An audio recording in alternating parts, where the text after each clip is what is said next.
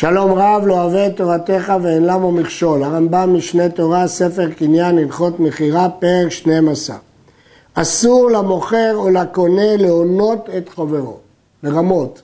שנאמר וכי תמכרו ממכר לעמיתך או קנו מיד עמיתך, אל תונו איש את אחיו. ואף על פי שהוא עובר על לא תעשה, אינו לוקה, פני שניתן להישבון. כל לאו שניתן להישבון, לא לוקים עליו, כי כל המשלם אינו לוקה. ובין שעונה במזיד, בין שלא ידע שיש במכר זה הוניה, חייב להשיב. לא, לכן בכל מקרה הוא חייב להשיב בין במזיד בין בשוגג כיוון שהוא חייב להשיב אז לכן הוא לא לוקה.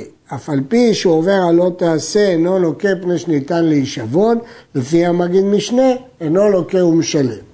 הבית חדש מסביר שהכוונה היא שזה לאו הניתק לעשה כי הוא מקיים והשיב את הגזלה ומפני זה אינו לוקה כמו כל לאו הניתק לעשה. כמה תהיה ההוניה ויהיה חייב להשיב, וזה לא מחילה, שטות בשווה, שזה בדיוק שטות. כיצד?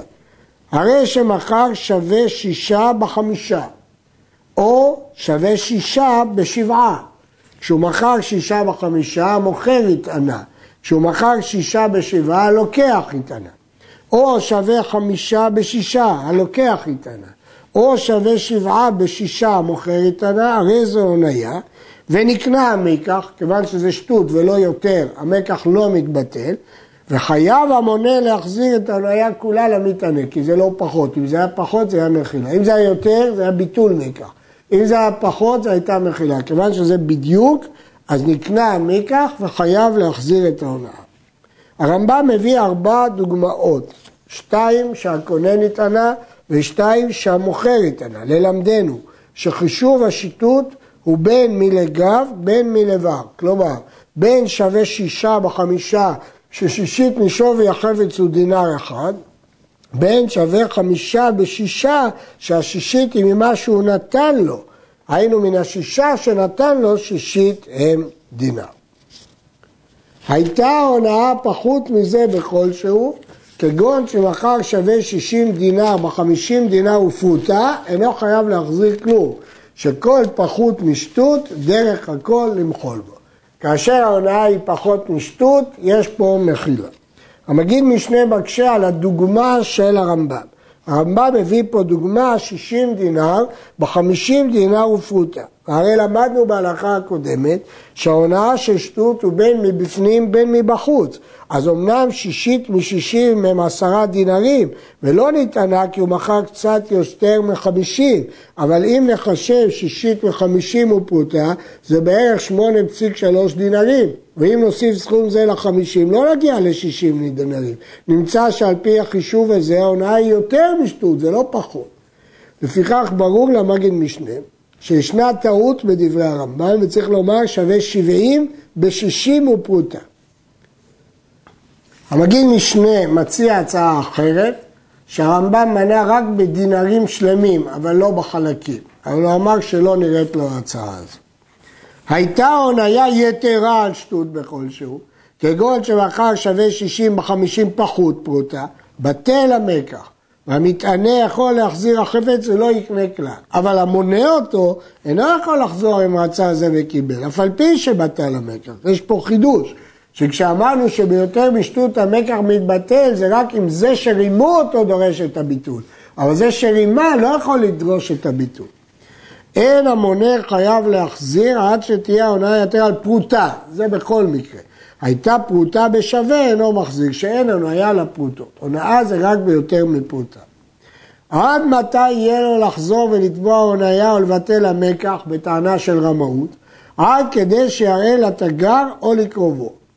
ואם שעה יותר על זה, אפילו לקח שווה מאה במאתיים, אינו חוזר. כי היה לו זמן להתייעץ, ואם הוא לא חזר אחרי ההתייעצות וביטל, כנראה שהוא מחל.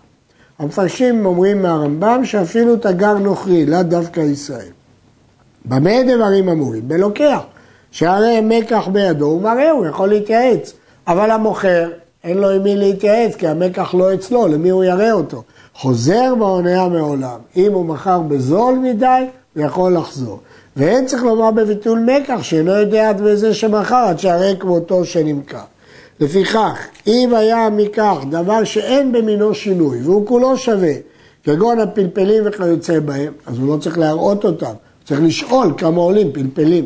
הרי זה אינו חוזר, אלא רק כדי שישאל על שער שבשוק בלבד. לפיכך, אם היה מכך דבר שאין במינו שיווי וכולו שווה, כלומר, מה שאמרנו שצריך שהמוכר יראה, זה רק שצריך להראות אותו. אבל דברים אחידים שהמקח שלהם בשוק שווה, אז מספיק לשאול בשוק. וכן אם נודע שבא לידו כממכרו וידע שטעה ולא טבע, אינו יכול לחזור ולתבוע, שהרי מחל. אם ידוע שזה בא לידו, והוא לא שאל, אבל הוא יכל לתבוע, כי הוא ידע בעצמו שטעה, והוא לא שאל, סימן שהוא מחל. כשם שהוניה לאדיוט, כך הוניה לתגר, אף על פי שהוא בקיא. היינו יכולים לסבור שכיוון שהתגר בקיא ומומחה, הוא לא יכול לטעון שהוא טעה. בכל זאת, יש הונאה. לפי דעת הרמב"ם, כשם שהונאה בפירות ובבהמה, כך יש הונאה במטבעות. נדגים את זה בהלכה הבאה, את הדוגמה של הונאה במטבעות. כיצד? הרי שהיה דינר זהב בארבעה ועשרים דינר של כסף, וצרפה בעשרים דינר, או בשמונה ועשרים, הרי זה מחזיר את ההונאה, כי זה בדיוק שטות של טעות. היה יתר על זה, בטל הצירוף. פחות מכאן, מחילה. החידוש הוא שלמרות שערך המטבעות ידוע לכל שדינר זהב שווה 24 דינרי כסף והיינו אומרים פה שמחל, לא, ייתכן שהוא שמח על הצד השני שלא ירמהו ולא דקדק בסכום המטבעות. יש להעיר, שישית ו-24 הם ארבעה דינרים, לכן 28 הוא תוספת שטות בדיוק ו-20 הוא פחיתת שטות בדיוק. וכן אם הייתה הסלע חסרה שטות והיו מוציאים הסלעים במניין לא במשקל, מחזיר ההוניה. בתקופות מסוימות ערך המטבע היה לפי משקלו האמיתי, לכן אם הוא חסר המשקל בשישית, יש בו הונאה. כמובן, כל זה אם היו מוציאים את הסלעים במניין, אבל אם מוציאים את הסלעים במשקל, אז אפילו בתאה כלשהו חוזר לעולם כמו שנלמד לקמה. עד מתי יש לו להחזיר הדינר או הסלע בטעויות? בקרקים עד כדי שיראה לשולחני, כי מצויים שם שולחנים ואפשר לשאול אותם. בכפרים שאין השולחנים מצוי שם, יש לו להחזיר עד ערבי שבתות, שאין מכיר הסלע וחסרונה ודמיה אלא שולחנים. צריך בערבי שבתות, הוא יכול ללכת לשוק, יש לו זמן, ושם הוא ימצא שולחני וישאל אותו, שכן דרך השוק להיות עומד מערב שבת לערב שבת. והוא הדין למוכר ספרים או אבנים טובות ומרגליות, שיש ללוקח לחזור רק כדי שיראה אותם לתגרים הבקיאים בהם, בכל מקום שהם.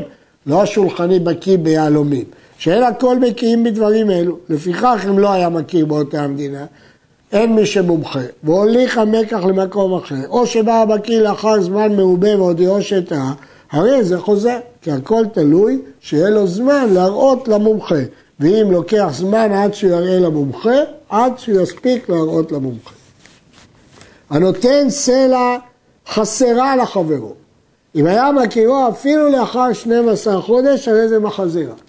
כי זה אה, לא יכל לגלות שהסלע חסרה.